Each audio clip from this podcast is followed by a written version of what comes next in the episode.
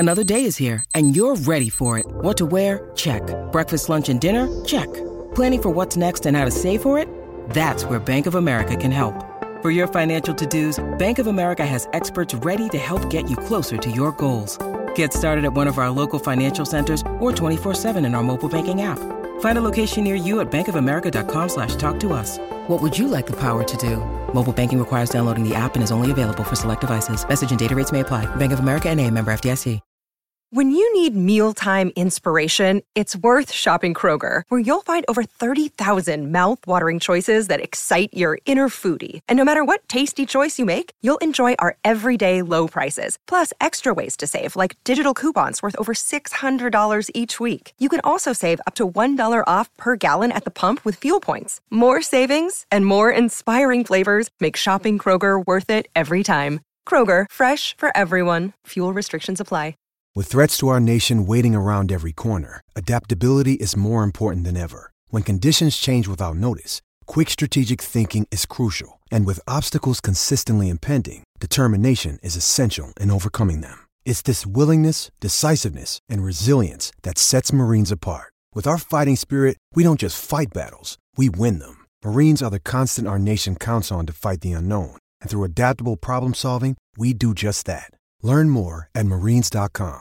Serie A Chronicles is a Serie A Chronicles production. Hello and welcome to the Q&A Serie A Chronicles podcast, where we listen and answer the questions that you have kindly sent us. As always, I am joined by Nikki Bantini. Hello, Nikki. It's been a while. It's been so long. It's been so long that you've had a whole, not just one child, meaning you've had lots of children in the meantime, and I can hear them in the background if you record. This is what happens when we record a pod after Valentine's Day. Right? Just children. That's how it works, kids. Yes, it only takes 5 days for the gestation. Anyway. Oh my God, what direction have we taken this? I do apologize. But actually, our first question is a really interesting one, Nikki, because it is a voice one. Exciting. We have Evan Sardo from Rochester, New York. Yoo-hoo! Hello to our American listeners. And he is a Chronicles Tivoso, a Patreon member. So obviously he has top billing. Thank you so much for your support, Evan. And he has left us a question, and we can actually hear his voice. So take it away, Evan. Hello, Mina and Nikki. My name is Evan. I'm a proud new Tifoso, and I have a question for you about Sassuolo, who I find very curious this year. I've watched them play probably 5 or 6 times, and they've looked brilliant every time.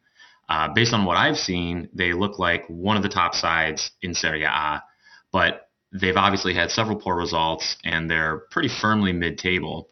So I'm wondering, who is the real Sassuolo, and what do you think is more likely for their future? Is this a club set up for a long mid-table existence, or can they do more? Thank you. I think it's a really interesting question because I really enjoy watching Sassuolo as well, Evan. I find them a really fun team to watch. They're definitely not purely talent-wise one of the top teams in Serie A. They're not blessed on a level that some of the richer clubs are, and that's not surprising because they are not anywhere near the wealth of a Milan or an Inter. But they have some really interesting young talent in that side. Obviously, there's sort of the big name, I guess, of Domenico Berardi, who's not that young anymore. But you've got Raspadori and you've got Scamacca, the two sort of young Italian forwards that lots of people have been looking to and talking about as maybe even the players who could save Italy's World Cup qualification hopes. I'm not so sure about that, but both of them in very different ways, these young, interesting centre forwards. One of them, Raspadori, sort of much more smaller, quicker, all about his footwork. Scamacca, big, imposing number 9 of the classic mould. But then you've also got Davide Frattesi in midfield, who's another really interesting player who's been emerging and playing really well at times this season. And you've also got Maxime Lopez, who again, not as old as Berardi, but he's still in his early 20s, but he's another young player who's been really interesting in developing.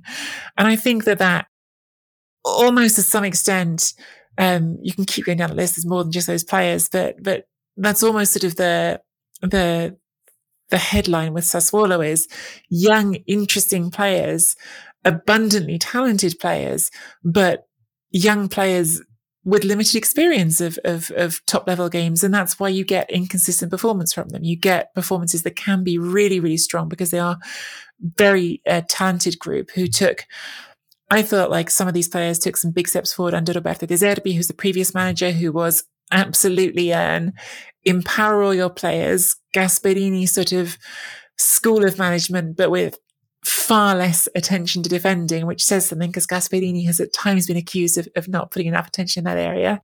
And now they're working under another young manager, Dionisi, who's taking them in a slightly different, not drastically different direction, but perhaps a slightly more controlled direction and continuing to develop them. I think that they are a really fun and talented team to watch. And because they've got all this young, precocious talent, they can mix it with the big teams. They're not ready to be one of the big teams themselves yet, but just to sort of answer the broader question of I guess what is the sort of structural possibility of Sassuolo, they're a really well-run club. They're one of the earliest clubs to get its own purpose-built stadium in Serie A. They are a club that is backed by some real money because Mapei is the Mapei Group, who effectively own the club, are a industrial adhesive company that is global, that has lots and lots of money behind it. And they're run in a sound, not reckless way based on developing young players and selling them for the right price and having a long-term idea of how you sustain a smaller football club from a not huge town in the end of things. So they're a really good model of a well-run club. In my opinion, one of the best run clubs in Italy, but they're not set up to be, I suppose, a consistent challenger to Milan or Inter.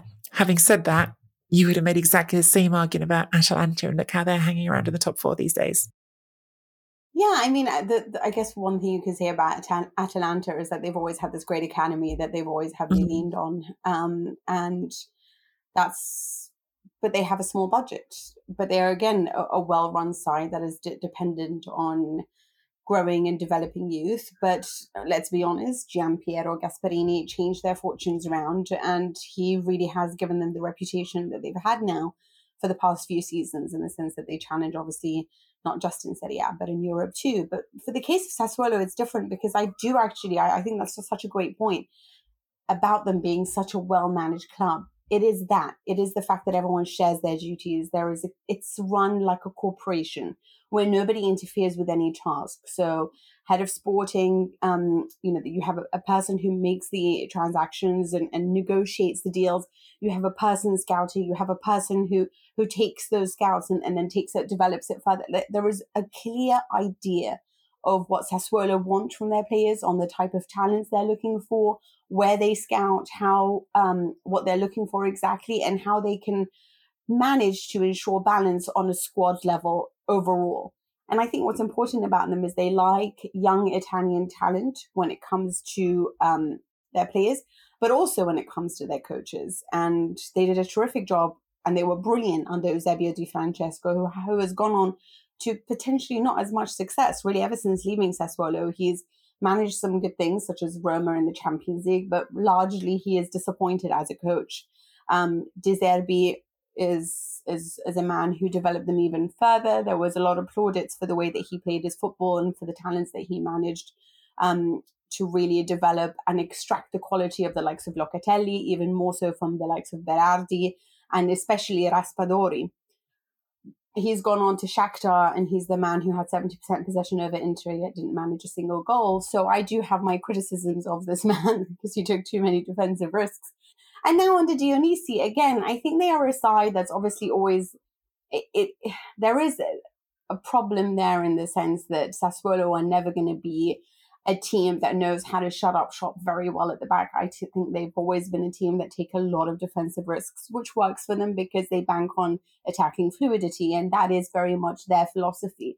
But it's amazing that they have a philosophy that you know very well when Sassuolo plays that that's Sassuolo, that it develops slightly and is changed and is a little bit more pragmatic and vertical under Dionisi.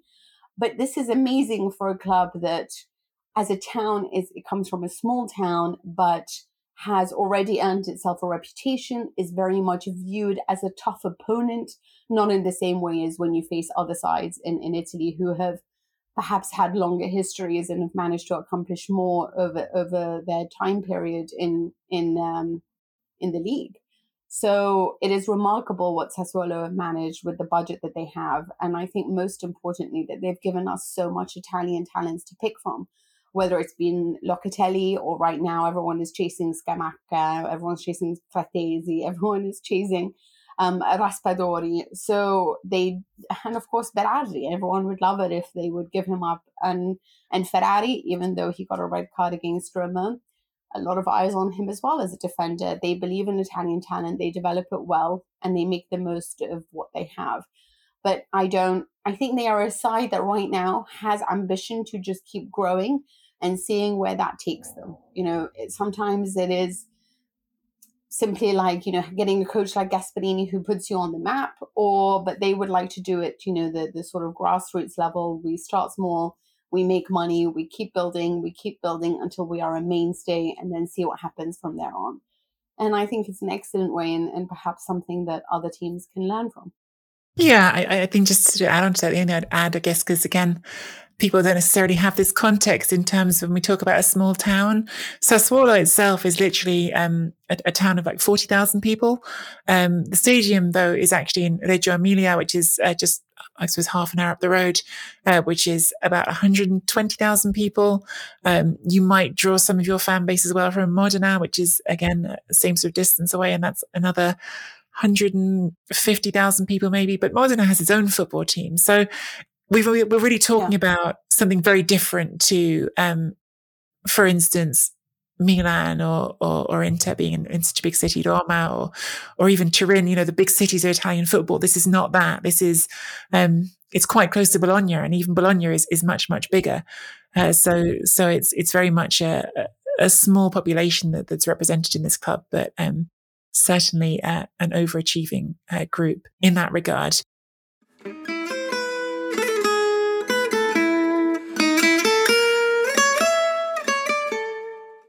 This podcast is sponsored by BetterHelp Online Therapy. Is something preventing you from achieving your goals? What interferes with your happiness? Check out our new sponsor, betterhelp.com/Serie A.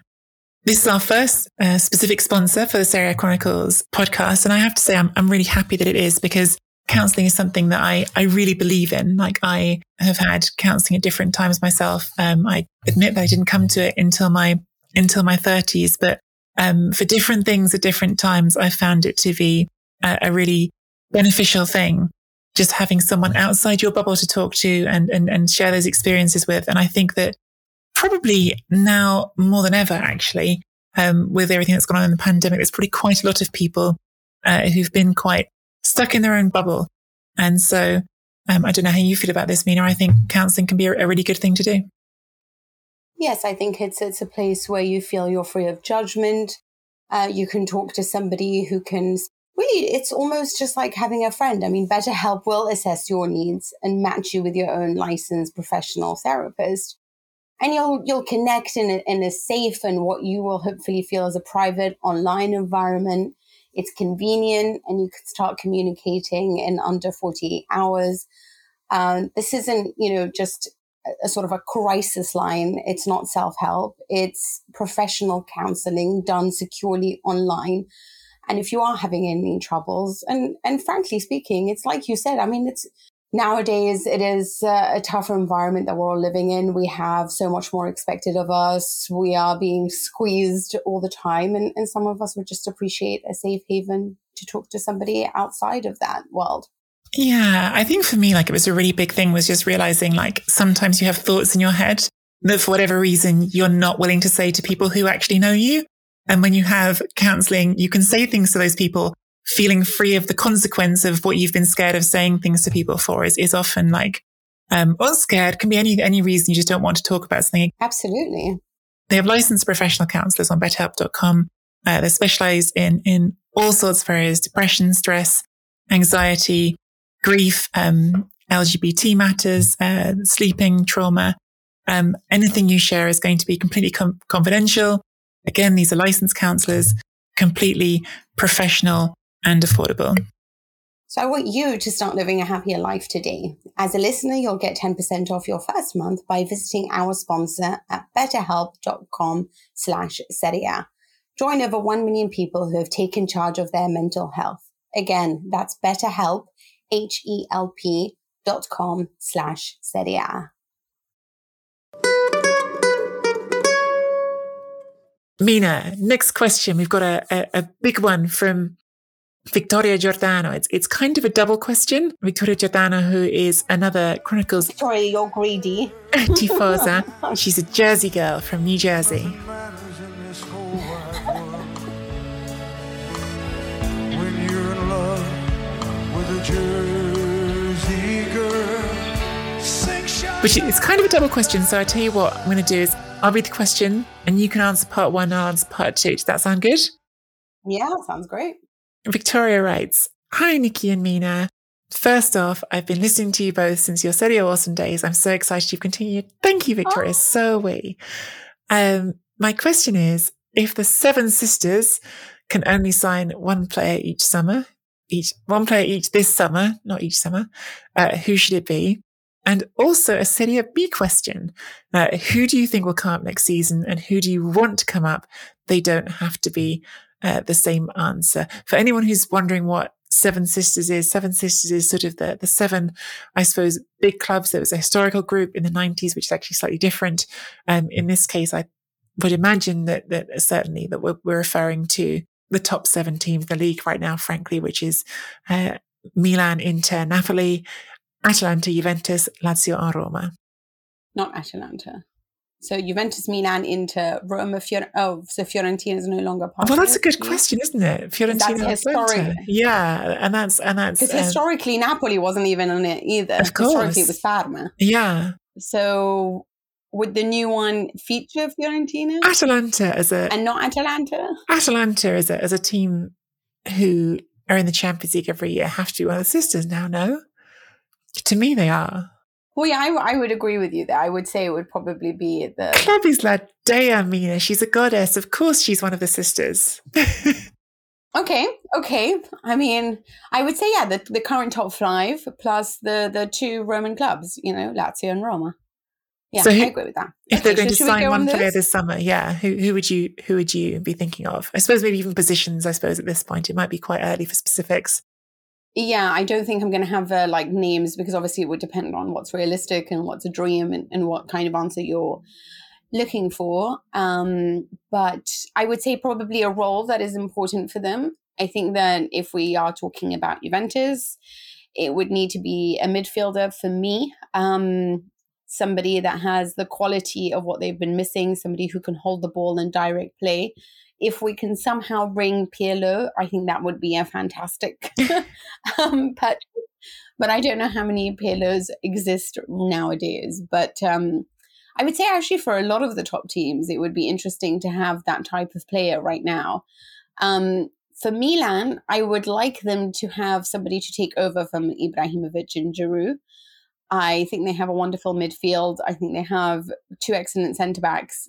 Even if Kessié is getting on a bit, but him and Tomori, and even really what they've managed to accomplish since I love Calabria and Teo Hernandez have done excellent jobs on the wings.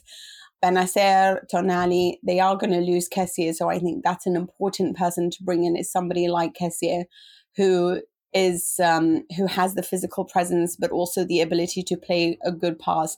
So a midfielder is very important, but so I think is as a striker, because I don't think you can depend on Ibrahimović for very much longer. and I'm not that secure of what Giroud can do on a consistent basis. So I think perhaps that is even more important right now than the midfield, but let's see what does happen in that department there, because they need more than just one purchase, but so do Juve. Inter are very complete. Again, though, I do struggle in the sense that they do have four forwards, but sometimes I worry with them that I don't see there being a consistent goal scorer. I think they are still quite dependent on Edin Dzeko, and he is 35 years old.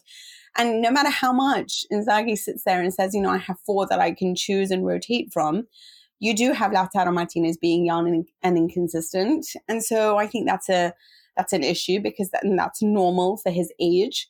But you do need, you know, a Lukaku, and Dzeko has been wonderful. But going forward, there needs to be somebody else. I think they've managed to address the Perisic problem with Gosens. I do think they have Brozovic and Çalhanoğlu, and they are going to be signed on, so I don't think there's a problem there. And of course, what then happens, it's about the centre-backs. Ranocchi has done a good job, but De Vrij, Skriniar and Bastoni are amazing, and yet De Vrij is not as amazing this season. He has had a lot of dips. We've obviously seen the huge mistake against Napoli, and I feel like he is in decline and probably going to leave. So that's also something worth addressing for me. I would look to that first and foremost. If I could really then choose, I would try to find somebody that can take over from really just a consistent goal scorer up front, really. And they probably will get that in either Scamacca, or they are looking at quite a few, maybe even Dybala.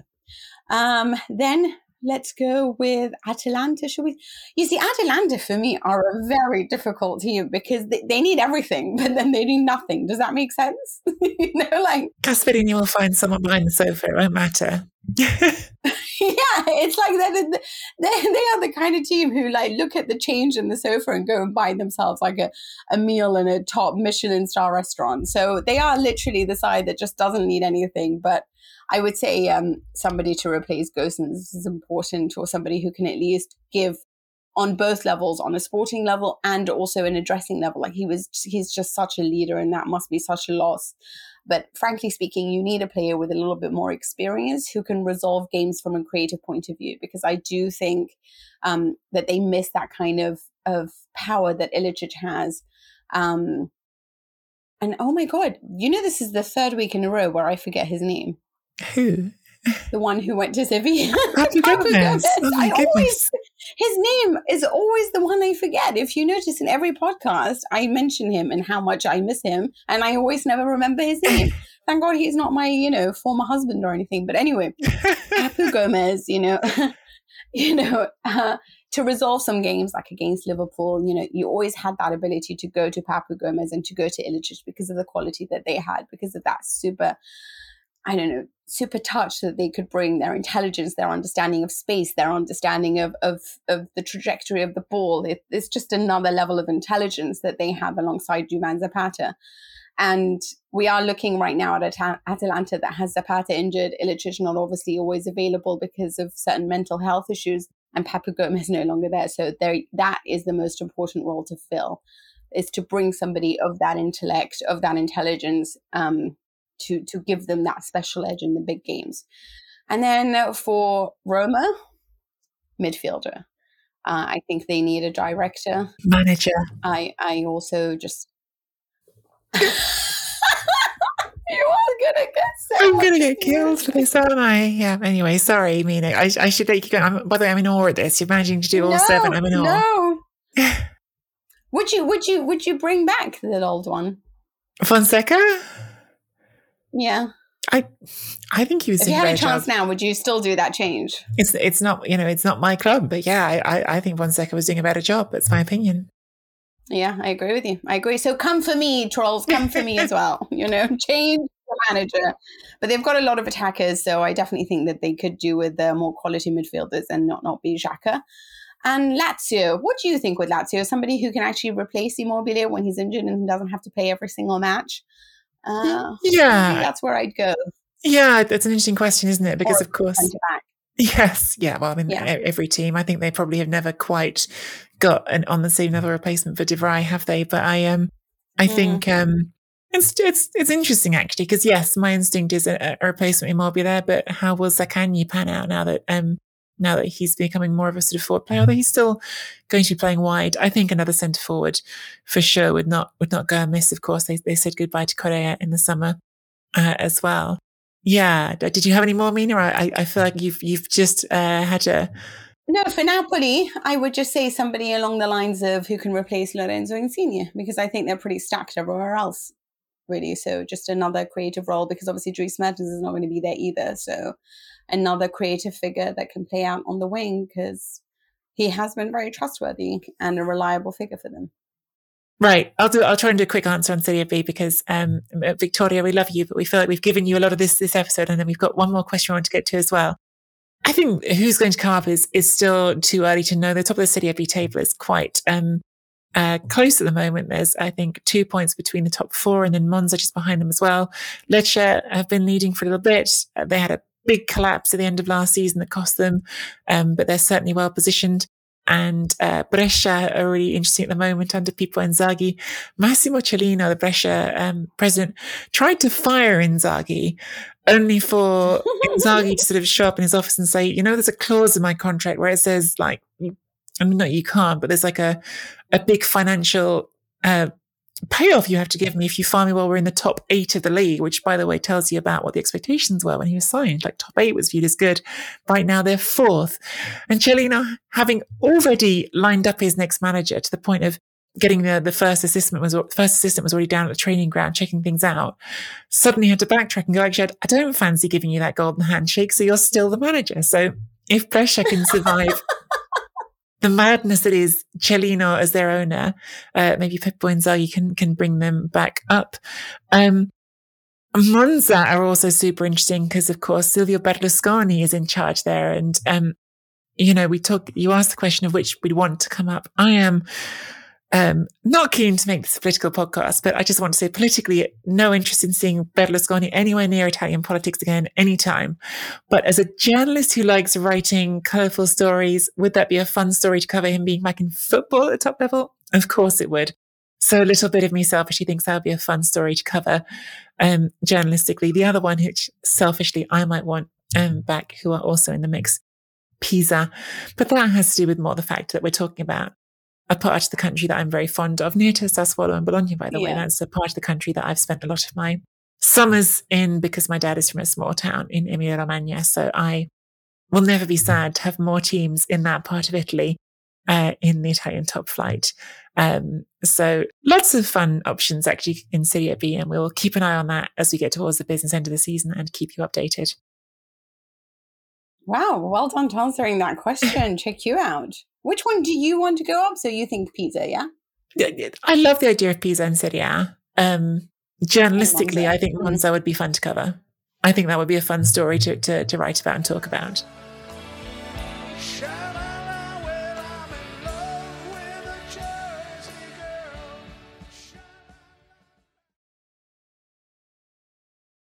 Okay, I think we have one for time for a quick third one, which I think... well, we've addressed on the whole, but it is from Patrick, and he says a thank you from this Milan fan located in Salt Lake, Utah. Well, hello again. How far off is Milan? I love the way that you sort of laugh when I say stuff like this. How far off is Milan from Inter? Is it just 1 or 2 players, or is there more to it? I am going to say that this question came in obviously before Milan had reached the summit of Serie A, and it was a question that we kept thinking we got to answer this. And he wrote this via serieachronicles.com. But I think overall, when we're talking about right now, Inter look like the formidable side, and Milan is sort of, you know, trying to challenge. How far off are they? What do you think? Is it a case of a couple of players, or do you think there's a more of a financial issue there?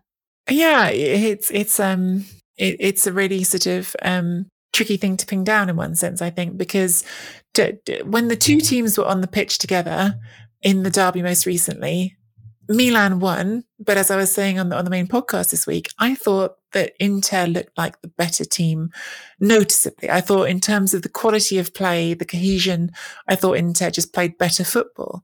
And it was kind of this weird quirk that Milan were then bailed out in a sense by a player who hasn't been that integral for them for most of the season. Giroud, who has lots of quality, he's someone who's, I think, probably been underappreciated in his career overall, but who has not been central to who Milan are this season, who saves them. I think Milan are going to, or at least can continue to get better without signing anyone, actually, if we talk about one or two players, because they've got so many young players who are moving in the right direction. You've got Leao, who I've raved about on the main podcast. You've got Sandro Tonali. You've got Mike Maignan. There's one or two who may not be there next season. I think Frank Kessié, there's a lot of us expect him to move on this summer. There was talk of that happening as soon as January. But there's growth that's going to happen, continue to happen naturally. I think probably at some point, if Milan want to make the step to being back at ready to compete every season for the Scudetto, ready to fight in the Champions League, stand toe to toe with the big teams, probably they do need, not a lot, but they need one or two of those signings that, and I don't mean you have to go out and sign someone for 75 million euros like Juventus did either, by the way, but you need to make a couple of smart, high quality signings to add that little bit of metal to the young group. And you've already done that, I guess, by you're trying to do that by bringing in Ibrahimović and Giroud, these experienced players. But I think maybe you need that, the equivalent of that, but like 27, 28 instead of 40 is kind of what I think this team needs to make that last step. But I think they're going to continue getting better even as they are. And look, despite when they were on the same pitch as Inter looking to me like a worse team than Inter, they're ahead of Inter right now. And I think it's entirely possible they win the league this season. So there's not much in it at all. No, there really isn't much in it. But it is, for me, it's not a case of one or two players. I think it is. It's exactly like what Nikki says. It's more of like a sort of a financial thing, in the sense that it's important when we talk about Achraf Hakimi and Romelu Lukaku and Antonio Conte. They are two guarantees that help you win a title, because it is, to win a title, there are just so many aspects. But what Pioli has done is close the gap between the likes of Inter and Juventus, who can spend that kind of money, to Milan, because he's created that wonderful team ethic and produced excellent tactical schemes in which really Milan can score from any which way you want them to. They are a very fluid side, and that obviously, like just like we saw again, the manager against Sampdoria, it was a long throw, perfect distribution from a goalkeeper, rather, to have Leao run onto it and score a goal. So he has managed to close the gap, but you do find that the team is working much harder than any other teams in order to always guarantee their place. And sometimes that is difficult to do for a number of years, and that's why money needs to be invested. But for me, I don't know if I can say, it is obviously smart investments, but I do think I feel like it does need to be sort of a 60 million pound player. And I think it's somebody who has won or is accustomed to winning that can make the difference, because Brahim Diaz is wonderful, Leao is wonderful, Castillejo, Sam Mackers, whoever you want to mention, but consistency is key. And obviously, there's not always going to be somebody who will produce that, unless it's somebody who's produced that over a while. So it is having sort of a veteran and somebody who makes the difference, but who is still young enough to be able to provide the consistency and the availability required that Ibrahimović and Giroud cannot do at the moment. So it is, for me, it's a question of money. Right now, they're just working their socks off to try to close the gap. And I do think that they have a chance of winning this title. It's not beyond them just yet.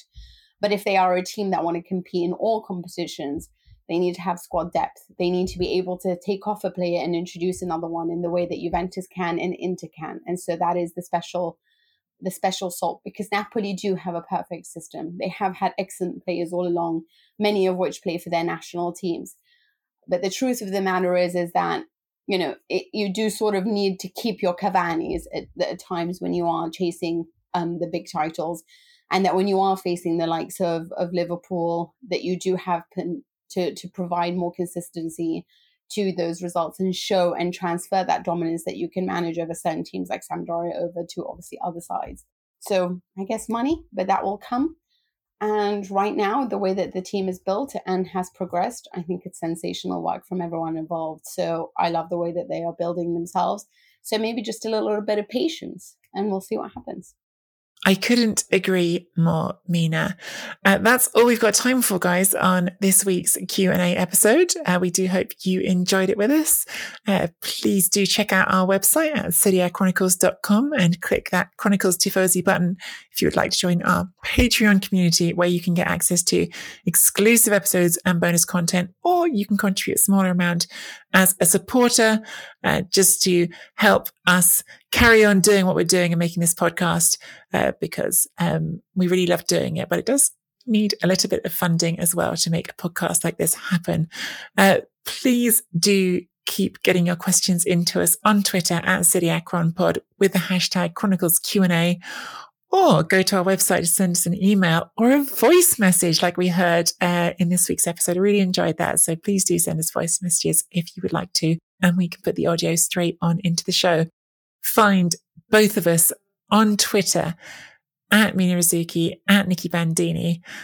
Subscribe to the Serie A Chronicles YouTube channel for clips of the show. If you would like to see me drinking tea and Mina reapplying her lipstick, as we were saying earlier.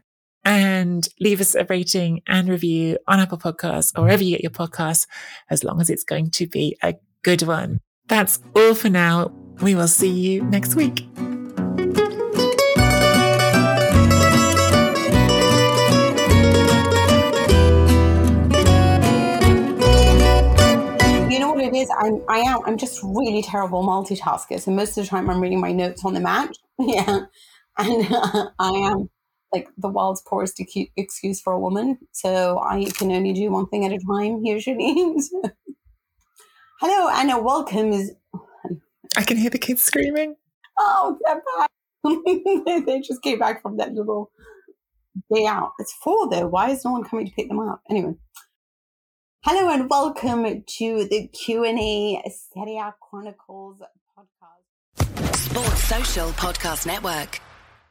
Hey guys, it is Ryan. I'm not sure if you know this about me, but I'm a bit of a fun fanatic when I can. I like to work, but I like fun too. It's a thing. And now the truth is out there. I can tell you about my favorite place to have fun. Chumba Casino. They have hundreds of social casino style games to choose from, with new games released each week. You can play for free anytime, anywhere. And each day brings a new chance to collect daily bonuses. So join me in the fun. Sign up now at ChumbaCasino.com. No purchase necessary. VGW Group. Void where prohibited by law. See terms and conditions. 18+.